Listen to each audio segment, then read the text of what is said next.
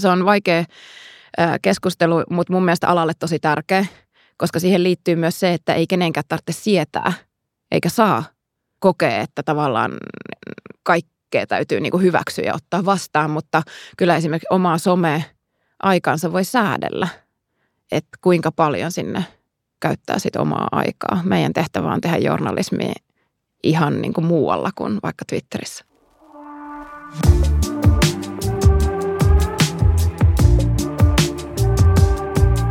Kuuntelet Suomen lehdistön virhepodcastia. Tässä sarjassa puhutaan itsekriittisesti journalismista ja mediasta. Mun nimi on Janne Arola.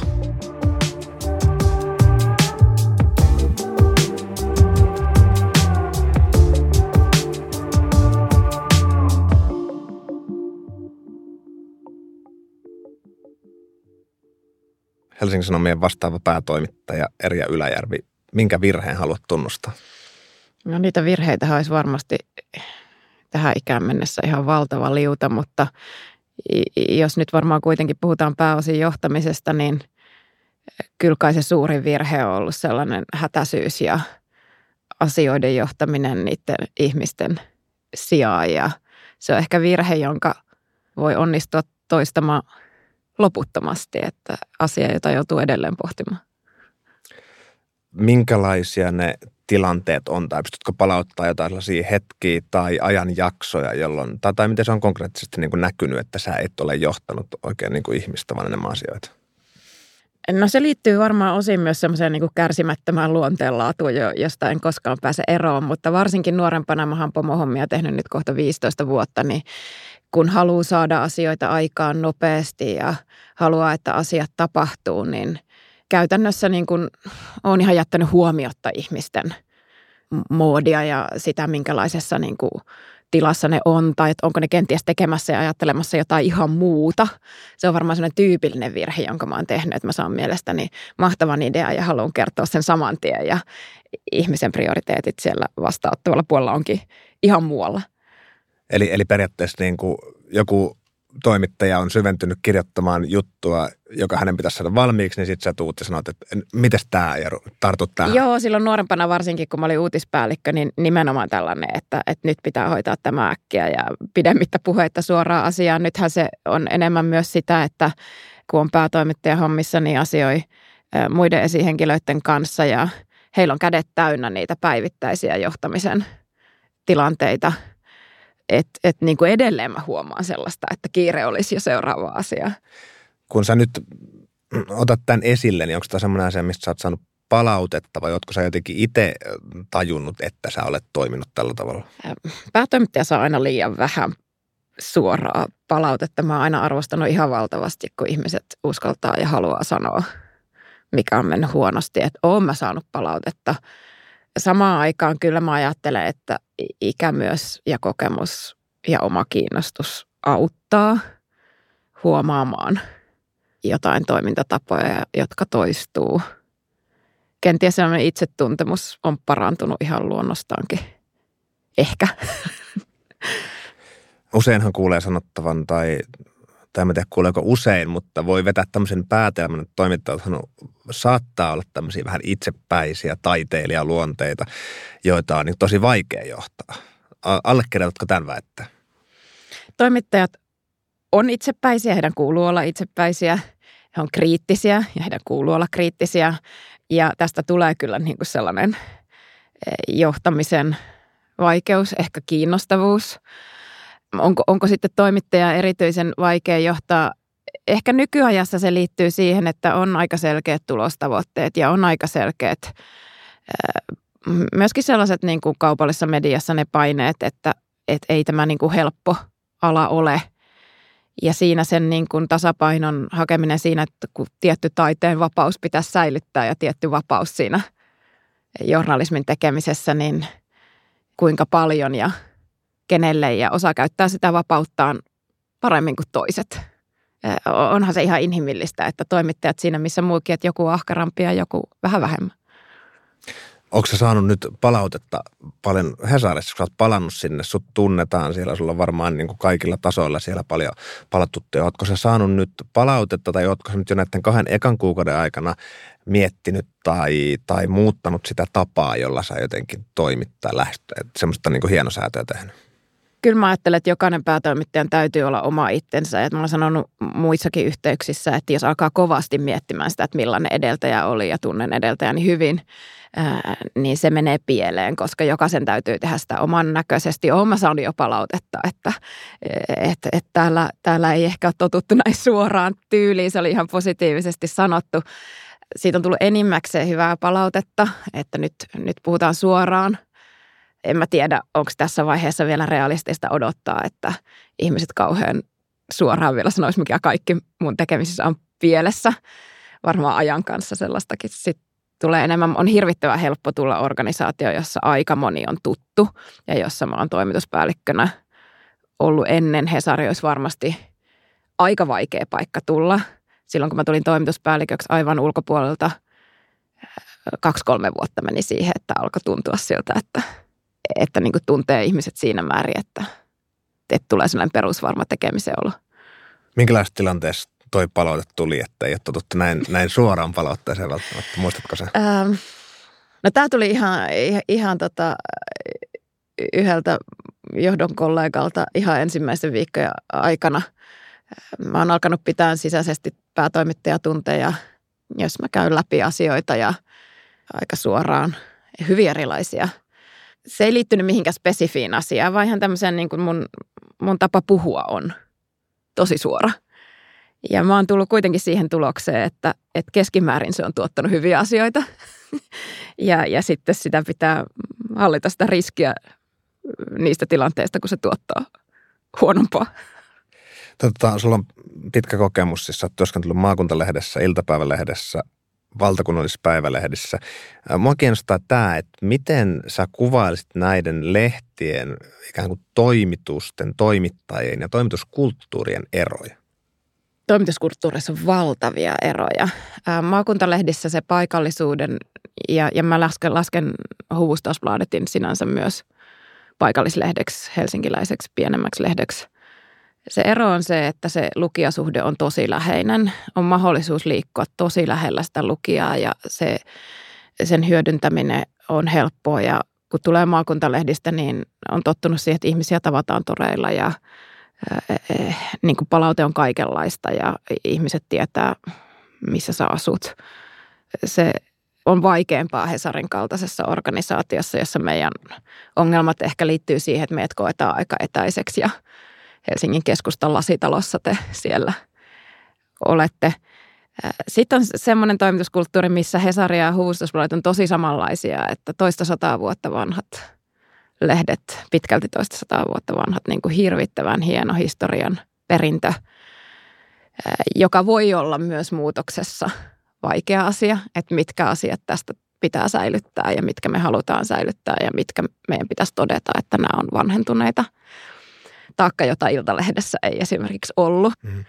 Iltalehti oli ihastuttavankin vapaa siitä, mitä pitäisi tehdä.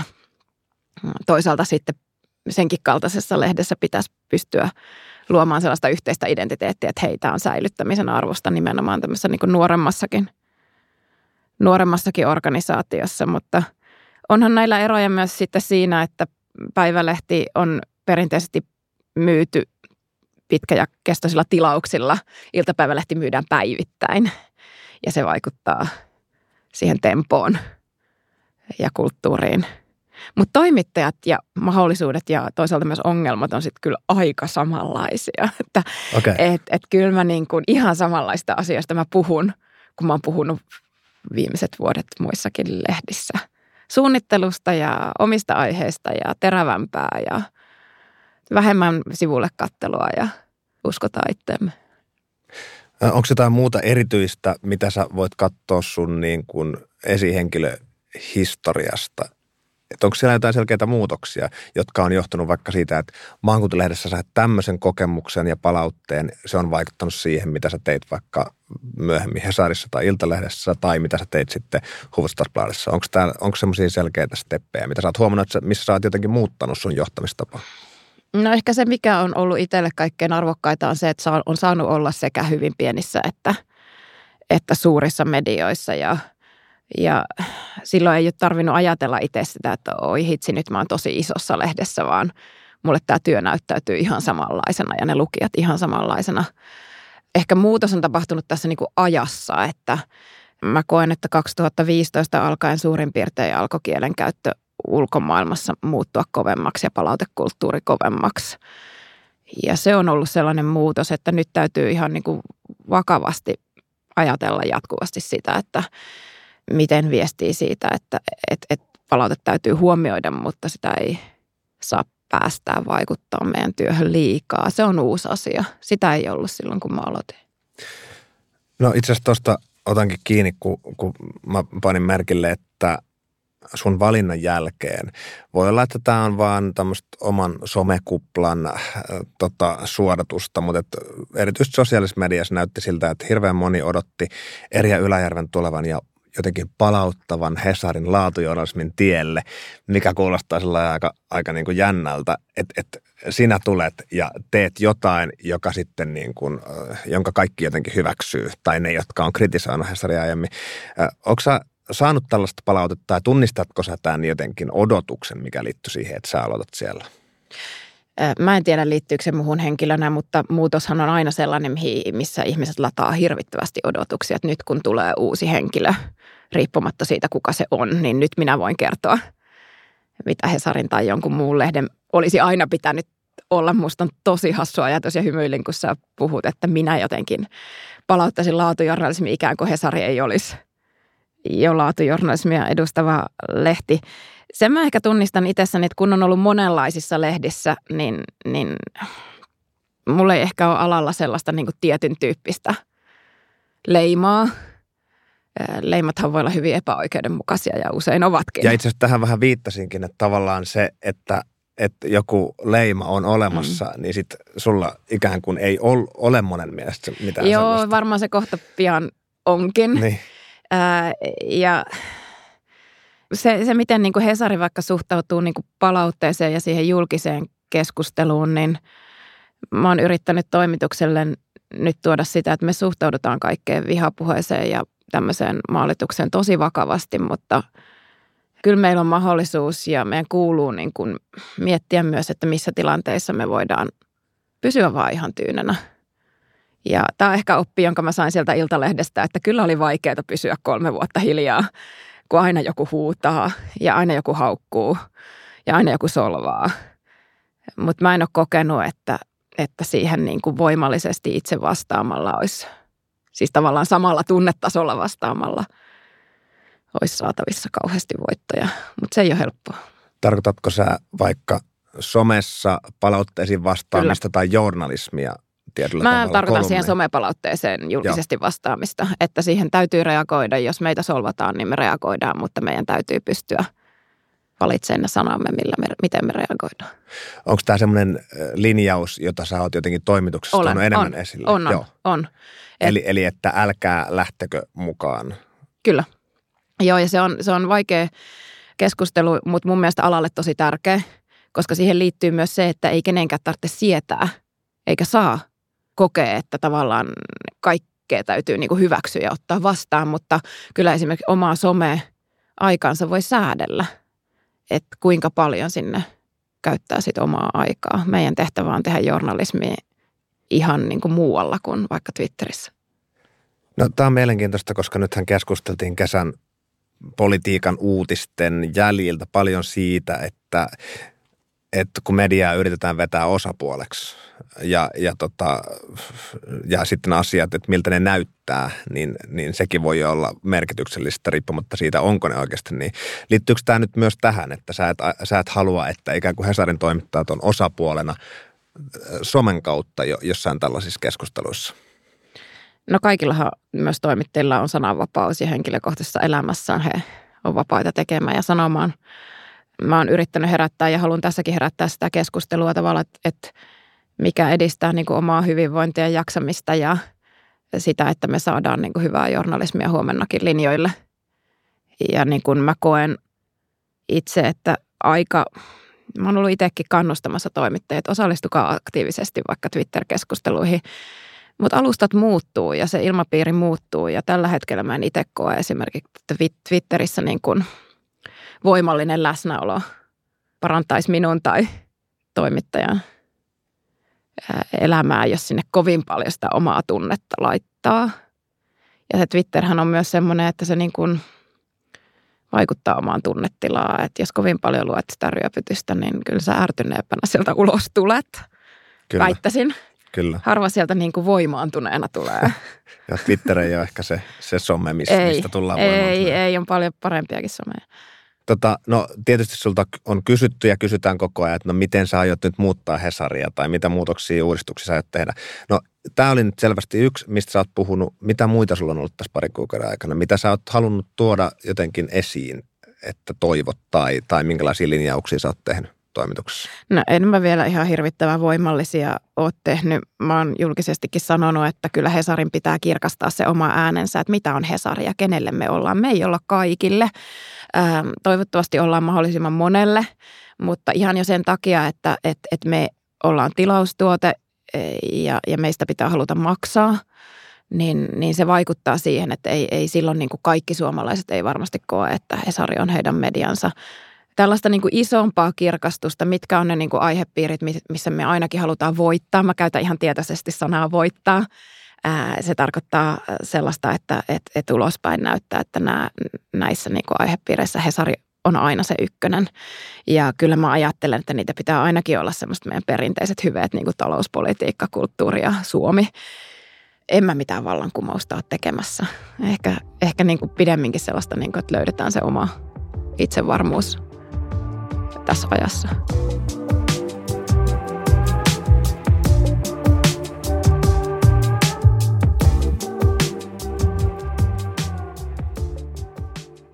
No mä haluaisin puhua vähän julkaisupäätöksistä, koska ne on kuitenkin niin päätoimittajan sitä ydintä kuitenkin viime kädessä. Ja sä oot sanonut, että erityisesti Iltalehdessä piti tehdä paljon paljon vaikeita julkaisupäätöksiä, niin kuinka usein vaikka Iltalehdessä niin julkaisupäätökset ylipäätään tuli päätoimittajan pöydälle? Että oliko se niin kuin ihan päivittäin useita kertoja, kun otit kantaa vai mit, mit, kuinka usein, usein tätä tapahtuu? No ei nyt ehkä ihan päivittäin, mutta viikoittain kyllä ja, ja Iltalehdessä niin kuin muissakin lehissä on useampi päätoimittaja. Meitä oli kaksi ja riippuen vähän päätösten laadusta, niin päätyvät joko uutispäätoimittajalle tai minulle – nehän on, julkaisupäätökset voi olla hirvittävän niin kuin erilaisia ja ihmiset niin kuin ehkä ajattelee niitä jotenkin hirveän politiikkaan liittyvänä, mutta tosiasiassa niin kuin julkaisupäätökset on usein vaikka niin kuin rikoksiin tai rikosuutisointiin tai sellaisiin uutisointiin, missä on niin kuin ihan tavallisia ihmisiä kohteena mukana. Niissä ne päätökset on tosiasiassa usein sensitiivisempia kuin silloin, kun käsitellään julkisuuden henkilöitä, esimerkiksi poliitikkoja – koska lähtökohtaisesti journalismissa niin poliitikon tai kenen tahansa meistä julkista työtä tekevien niin kuin kynny, julkaisukynnys on alempi. Sitä kautta ehkä se yleisön käsitys julkaisupäätöksestä on hieman juhlallinen. Toki sitten on myös niin kuin isompia, periaatteellisempia päätöksiä.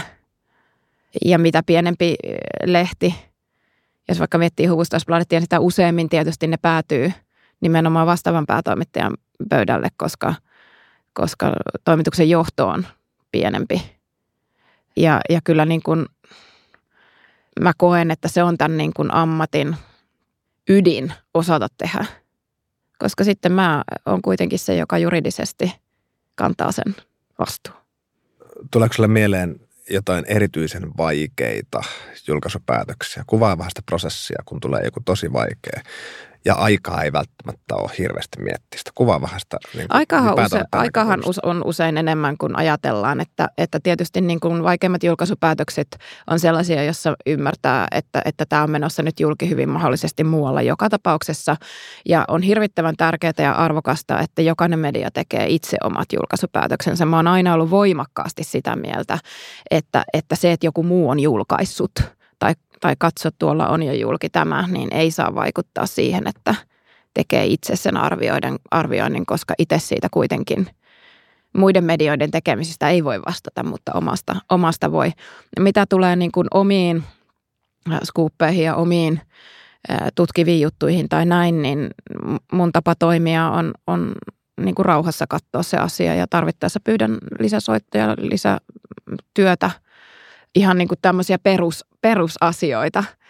Ja juttuprosessihan niin kuin sinänsä etenee ihan siinä, missä mikä tahansa muukin, että erotuksella, että, että jotkut aiheet on sellaisia, että päätoimittaja lukee jutun. Juoksevaa kolariuutisointia nyt ei tarvitse, tai, tai ravintola-arvio tarvitse päätoimittajan kuulukkaa lukee mitenköhän mä nyt sitä e- enemmän, ehkä tämä kuulostaa jo niin kuin, itse on ehkä hankala asettua siihen näissä enää siihen niin kuin tavallisen kuulijan tai lukijan asemaan, kun on sen verran monta vuotta näitä tehnyt, mutta yleensähän sitä katsoo sellaisia niin kuin sensitiivisiä kohtia, onko riittävät lähteet, onko riittävät varmistukset. Jos on nimettömiä lähteitä, niin miten niitä on käytetty, tämän tyyppistä. Onko tehnyt virheitä julkaisupäätöksessä? Ihan varmasti. tota, onko nämä sellaisia asioita, mitkä, mitä sä sitten jotenkin mietit jälkikäteen? Tuleeko sulle mieleen, toki voit nimetä, jos, mm-hmm. jos pystyt, mutta jos et voi nimetä, niin tuleeko sulle mieleen jotenkin sellaisia julkaisupäätöksiä, mitä sä vielä mietit vaikka nyt vuosien jälkeen, että menikö se oikein? Ei, ei sellaisia, mitä mä mietin vuosien jälkeen, mutta usein mä jään miettimään asioita. Usein mä jään miettimään johtamistilanteitakin ja ja, ja niin kuin ehkä liikaakin käyn sit sitä, että toisaalta toisaalta. Mutta siihen mä oon tottunut, että kun päätöksen tekee, niin, niin siinä sen riskin sitten kantaa. Ja mä ajattelen, että tässä työssä, jos sitä ei hyväksy, että jää aina jossittelemaan omaa päätöksiä, niin sitten tämä työ on todella kuormittavaa – että sen päätökseen sisältyy aina joku riski. Se voi olla julkaisupäätös, se voi olla organisatorinen päätös, se voi olla strateginen liiketoiminta liittyvä päätös. Mutta kyllä mä niitä yritän jälkikäteen miettiä ja ehkä myös sitä varten, että aika usein semmoinen tilanne voi tulla eteen uudestaan, vastaavan kaltainen tilanne. Ei mulla mitään johtamiskirja nyrkkisääntöä tässä sulle antaa. No tota, julkisuuteenhan nousee se journalismi, mutta julkisuuteen ei nouse ne toimitusten sisäiset kärhämät ja kiivaat keskustelut ja, ja varmaan siellä on huudettu ja väännetty. Tai toimituksessa huudetaan ja väännetään mm-hmm. asioista todennäköisesti ainakin. Niin tota, kuinka paljon kulisseissa tavallaan tapahtuu sellaista, että siellä toimituksessakin ollaan jotenkin erimielisiä ja käydään kiivasta keskustelua siitä, että pitääkö tämä julkaista tai jostain muista journalismiin liittyvistä niin kuin asioista. No huutaminenhan toimituksessa on onneksi loppunut. Mun mielestä huuto ei kuulu mihinkään työyhteisöön. Se sellainen perinteinen maailma, missä niinku raivottiin ja kiroiltiin, niin, niin no, mä en kaipaa sitä. Työpaikalla pitää pystyä puhumaan asiallisesti. Olen mä ollut käymässä koviakin keskusteluja erilaisissa rooleissa. Mä ollut itse aikoinaan myös toimittajana sanomassa ylemmille vastaan, että tässä ei ole mitään järkeä mutta sen toivottavasti voi sanoa tosiaan jotenkin asiallisella äänenpainolla. Kaikkein pahinta mun mielestä toimitusyhteisössä on semmoinen fake harmony, että ollaan niin kuin tavallaan pintapuolisesti samanmielisiä keskenään, mutta sitten, tai, tai että joo näin me tehdään ja sitten huomaa, että ei ne ollenkaan uskonut itse asiassa täh- tällaiseen, että parempi puhua asiat suoraan. Mutta se ei ole hirvittävän helppoa suomalaisessa luonteenlaadussa sellainen niin kuin avoin erimielisyys, jossa kuitenkaan ei sitten räiskytä. No, mulla oli tässä etukäteen valmisteltu kysymys, että jääkö toimittajille näistä tämmöisistä niin jotenkin hampaankoloon? Että näetkö tai tunnistatko sä jotenkin sellaista, sellaista tota, kun nyt viittasit siihen, että suomalaiselle luonteenlaadulle ei ole helppo olla niin kuin avoimesti eri mieltä, niin miten se sitten näkyy? Onko se sellaista, että siellä jotenkin vähän kahnataan vastaan tai, tai niin kuin jää hampaankoloon jotkut asiat vaikka niin kuin päätoimittaja tai Joo, siis päätoimittajahan kohtaan. ei aina näe varsinkaan isossa organisaatiossa, mitä kaikkea on jäänyt hampaankoloon, mutta kyllä mä tarvittaessa niin palaan niihin asioihin vaikka, että hei, että mikä fiilis sulle jäi tästä. Ja sitten usein on ihan hyväkin palata, että, että miten, miten tämä niin kuin meni. Ja että tämä tilanne oli aika hektinen, että pitäisikö tätä käsitellä vielä. Mitä isompi organisaatio, sitä vaikeampi se on tietysti tehdä niin kuin kaikkien ihmisten kanssa, että pitää sitten luottaa siihen, että sitä viestiä tulee pomoilta ympärillä. Mä en ikinä halua käydä vaikeita keskusteluja, henkilökohtaisia vaikeita keskusteluja mitenkään muuten kuin kasvokkain. Sellainen Slack ja sähköposti väistely asiasta voi sanoa, että vaikka että meillä oli tosi huono päivä eilen, siis lehtenä, että hei, että nyt ei mennyt uutiset maaliin, sen voi sanoa sähköisesti, mutta sitten kun puhutaan, että jonkun henkilön pitäisi kehittää tai muuttaa tai puuttua johonkin, niin sitä ei voi tehdä muuten kuin tälleen sanomalla sen suoraan. Aloitettiin sillä, että, että sä sanoit, että sä oot aina osannut jotenkin niin kuin tunnistaa ihmisten tilanteita tavallaan niin kuin ihmisjohtajana. Ja sitten toisaalta sä myös ennen kuin ruvettiin nauhoittamaan spekuloit sitä, että ei voi mennä myöskään niin toiseen ääripäähän, että olla jotenkin liian pehmeä, koska kyse on niin kuin journalismista, jossa pitää saada asioita aikaiseksi. Niin tämä, tämä punninta vielä. Mä en tiedä, miten mä tästä kysyisin, mutta että, mitä sä niin kuin nykyään ajattelet siitä, että mi- miten siinä pitää tasapainotella, että ottaa ihmisten tilanteet huomioon, mutta sitten toisaalta se, että journalismia pitää tehdä koko ajan ja koviakin julkaisupäätöksiä ja muita.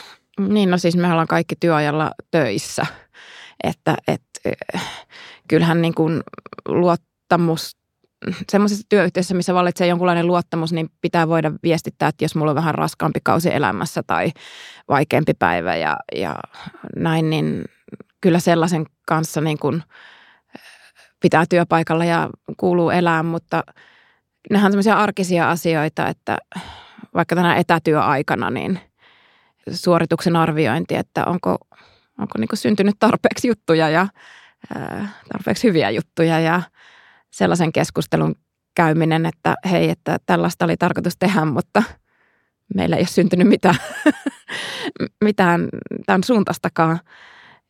Ja se on mun mielestä vaan hyvä asia, jos ei jouduta niin kuin arvailemaan, että mitä halutaan. Mutta ei tämän tasapainon niin kuin hakeminen ole helppoa ihmisillähän on onneksi työelämässään myös muita vaihtoehtoja kuin työskennellä mun johtamassa organisaatiossa. Ja täytyy tietysti niin kuin miettiä se, että haluaa tarjota työpaikan, jossa on, on kivaa ja mukavaa ja yhteinen niin tekemisen fiilis, mutta jos samaan aikaan mä vastaan niistä tavoitteista, mitä lehdellä on ja me tehdään tätä kuitenkin niille lukijoille, eikä, eikä niin kuin omaksi iloksemme.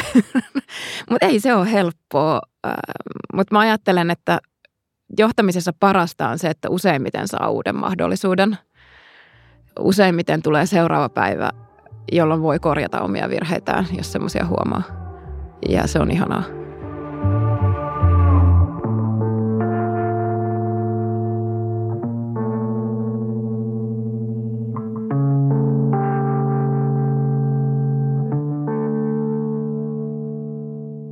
Tota, mä kysyn yhden rakenteellisen kysymyksen tähän väliin, kun paljon puhutaan siitä, että media-allakin on niin kuin määräaikaisuuksia ja, ja varsinkin nuorten, no alan näkymistäkin johtuen on, on voinut olla ainakin niin kuin vaikea löytää pysyvää työpaikkaa.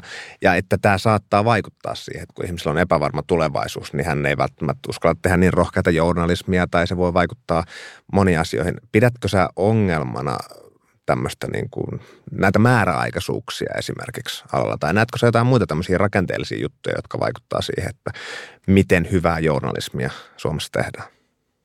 No määräaikaisuuksiahan tulee aina olemaan ihan johtuen siitä, että ihmiset vaikka jää perhevapaille tai virkavapaalle tai mulle ja heille tarvitaan sijainen. Ja määräaikaisuudellahan täytyy olla peruste. Mä pidän alalle isona ongelmana se, että jos määräaikaisuuden perusteita ei avata, jos ne on epämääräisiä – Tähän on ihan niin kuin juridinenkin kysymys. Ja, ja jos ihmisen kanssa ei, ei pystytä käymään niin kuin tarpeeksi ajoissa sitä määräaikaisuuden päättämistä, sitä keskustelua avoimesti, että hei, nyt on tilanne, että olet tehnyt tosi hyvää työtä, mutta tämä sijaisuus on päättymässä ja just nyt mulla ei ole tarjota jatko tähän. Voi olla tila, tilanne, jossa vaikka sijaisuud, vaikka perhevapaalta sitten palaa ihminen eikä ole uutta tehtävää ei ole tarkoituksenmukaista ajatella, että kaikki olisi vakitoissa kaiken aikaa. Mutta kyllä mä ajattelen, että niin nuoret hyvät tekijät pitää, niille pitää joku polku tarjota. Mutta se ei ole aina omissa käsissä. Se voi olla kiinni vaikka taloudellisesta tilanteesta, että onko tehtäviä ja onko semmoisia tehtäviä, mihin just tämän ihmisen kompetenssi ja osaaminen soveltuu. Oletko huolissa siitä, että alalta on lähtenyt kuitenkin hirveän paljon muille no, viestinnän aloille mm. usein. Oletko huolissa siitä, että onko journalismi niin vetovoimasta? Öö, on mä osittain. Tämä on, uutistyö varsinkin on, on vuorotyötä ja e, esimerkiksi niin kuin perhetilanne tai elämäntilanne voi olla sellainen, että se vuorotyö vaikka ei houkuta. No meillä on paljon muitakin töitä kuin, kuin, kuin niitä. Sinänsä ei ole epätervettä, että ihmiset vaihtaa alaa – Mä oon ehkä vähän huolissaan myös siitä, että tullaanko alalle liian samankaltaisia polkuja. Meillä on hirveän laadukasta journalismin koulutusta tässä maassa, mutta alan koulutus on keskittynyttä ja, ja me tarvittaisiin niin kuin monenlaisia tekijöitä. Ja me tarvittaisiin varmaan myös semmoista niin kuin liikettä enemmän, että ihminen voi tehdä muita töitä ja palata ja kouluttautua muille, muihin töihin ja tehdä silti vielä toimittajana töitä, että ehkä vähän liian luutunut meillä on vielä se ajatus siitä urapolusta, että mennään koulutusohjelmaan ja harjoitteluun ja työllistytään ja edetään. Mä en itse ole opiskellut aikoinaan journalismia lainkaan. Ja tämä ei ole kannanotto siihen, ettenkö koulutusta todellakin arvostaisi, mutta ehkä se meidän niin kuin alan kuva voisi olla vähän joustavampikin. No sä oot kirjoittanut muun muassa Suomen lehdistön kolumnissa tavallaan niin kuin itsesi johtamisesta myös, tai, tai siitä, että, että se päätoimittajan rooli on sitä aika yksinäinen ja että, että, tota, että siihenkin voisi olla hyvä kiinnittää huomioon, että kelle se päätoimittaja sitten puhuu, jos on vaikeaa tai, tai raskasta. Miten sä itse olet näissä tilanteissa ikään kuin johtanut itseäsi? Miten sä oot päässyt sellaisten niin kuin vaikeiden ajanjaksojen yli vaikka, vaikka niin kuin takaisin sellaiseen ehkä normaalimpaan työrytmiin? No mulla on ollut hirveä onni, että, että kollegat lähellä, vaikka on ollut heidän pomonsa, että toimituksen johdollahan on väliä myös päätoimittajalle. Päätoimittajan ei kuulu missään tapauksessa omaa kuormittumistaan tai loadiaan alaisille jakaa, mutta sillä on väliä, että kuinka avoimesti pystyy toimituksen johdon kanssa asioimaan. Sitten täytyy olla elämässä kenellä tahansa meistä niin ystäviä – jotka ei ole alalla töissä, joilla on, on, joille voi puhua niin kuin omasta kuormittamisestaan ilman, että se liittyy välttämättä nimenomaan Helsingin Sanomiin tai journalismiin tai Huustausbladetin tai mihin tahansa. Jos sellaista viitekehystä ei yksityiselämässä ole, niin silloin se työ, mä luulen, alkaa valtaamaan alaa aika paljon.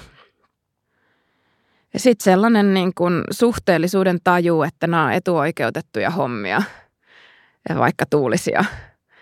Et, et, ja silloin kun alkaa itsestä tuntua siltä, että itsessäli uhkaa, olenpas väsynyt, niin silloin täytyy ihan aktiivisesti herätellä itsensä, että hei hyvää päivää, että mä, oon, mä saan vetää maan suurinta päivälehteä ja tämä on ihan valtava hienoa, vaikka se ei aina tunnu siltä, niin se kyllä auttaa. Konkreettisoi vielä, tota, että mitä ne etuoikeudet on Hesarin päätoimittajana? Paitsi että saa johtaa sitä lehteä. Pysty, tunnistatko sä sieltä jotain muuta semmoista konkreettista? No joo, siis mä oon uutistoimittaja alkujaan ja, ja uutistoimittaminen ja journalismi on musta edelleen niin kuin parasta, mitä ihmisen elämässä voi olla. Ja jos saa johtaa näin isoa uutistoimitusta, jossa on valtava hyviä toimittajia töissä ja joka päivä on kiinnostavia aiheita ja, ja keskusteluja ja älykkäitä ihmisiä ympärillä ja kohtuullinen kompensaatio ja mikäpä tässä niin kuin sitten on joitakin vaikeampia osa-alueita, mutta jo ihan tämmöinen, että ei tämä podcast-keskustelukaan nyt epämiellyttävä työtehtävä ole. Teen tämän ihan työajalla. Huonompiakin olisi. No palataan lopuksi vielä näihin virheisiin, kun meidän podcastin nimi on siis virhe ja tarkoitus on, on, on niistä myös erityisesti tässä puhua, niin tuleeko sinulle mieleen jotakin mieleenpainuvaa, hauskaa virhettä sun uran varrelta tällä äkkäseltä? No mä oon hirveän huono kertoa yksittäisiä anekdootteja ja kadehdin ihmisiä, jotka poimii niitä takataskusta, mutta hymyilen, koska mun virhehän, toistuva virhe ja viime viikollakin sanoin toimituksessa, että mullahan on tapa nauraa väärissä paikoissa. Mä nauraan aina, kun ihminen sanoo jotain epäkorrektia ja, ja, ja jostain ongelmasta, jossa mä ymmärrän, että nyt päätoimittaja ei olisi kannattanut nauraa näin huonolle vitsille tai, tai sille, että meillä on tällainenkin ongelma ja, ja se toistuu. Sellainen niin kuin hetkiä, jolloin mun pitäisi niin kuin ymmärtää, että nyt ollaan vakava äärellä ja sitten mä saatan naurahtaa. Mä joudun sitä usein pyytää ihan anteeksi. Entä onko jotain sellaisia toistuvia vaikka johtamiseen tai muuhun, muuhun journalismin tekemiseen liittyviä virheitä, jotka sä tunnistat, mutta josta sun on vaikea päästä eroon tuon naurahtelun lisäksi? Mä mietin, miksi mun on näin vaikea vastata näihin virhekysymyksiin, kun mä todellakin niin kuin ladon niitä virheitä liukuhihnalta aamusta iltaan elämässäni, mutta mut, useinhan tilanteissa on se, että on tehnyt sekä jotain oikein että väärin ja, ja, ja sitä kautta mua ehkä joitakin tilanteita, että, että, että se saattaa näyttäytyä sekä onnistumiselta että virheeltä. Ähm, alallahan käydään, nämä on ihan yksittäisiä asioita, mutta alallahan käydään valtavaa keskustelua esimerkiksi siinä, että mistä menee niin kuin klikkiotsikoinen tai tämmöisen niin kuin sensaatiohakuisen uutisoinnin raja. Mä voin sanoa ihan häpeilemättä, että mä oon tosi numerohakunen ihminen ja mä haluan, että juttuja luetaan ja mulla ei ole todellakaan ongelma vaatia, vaatia juttujen terävöittämistä ja ehkä sitten joskus on saattanut vaatia sitä liikaakin, mutta samaan aikaan ajatella jälkeenpäin, että heitä voitettiin se uutiskisa että ehkä se summa summarum tästä keskustelusta on se, että ei pidä myöskään ajatella, etteikö virheet pidä sisällään myös jotain hyvääkin. Eri Yläjärvi, kiitos haastattelusta. Kiitos.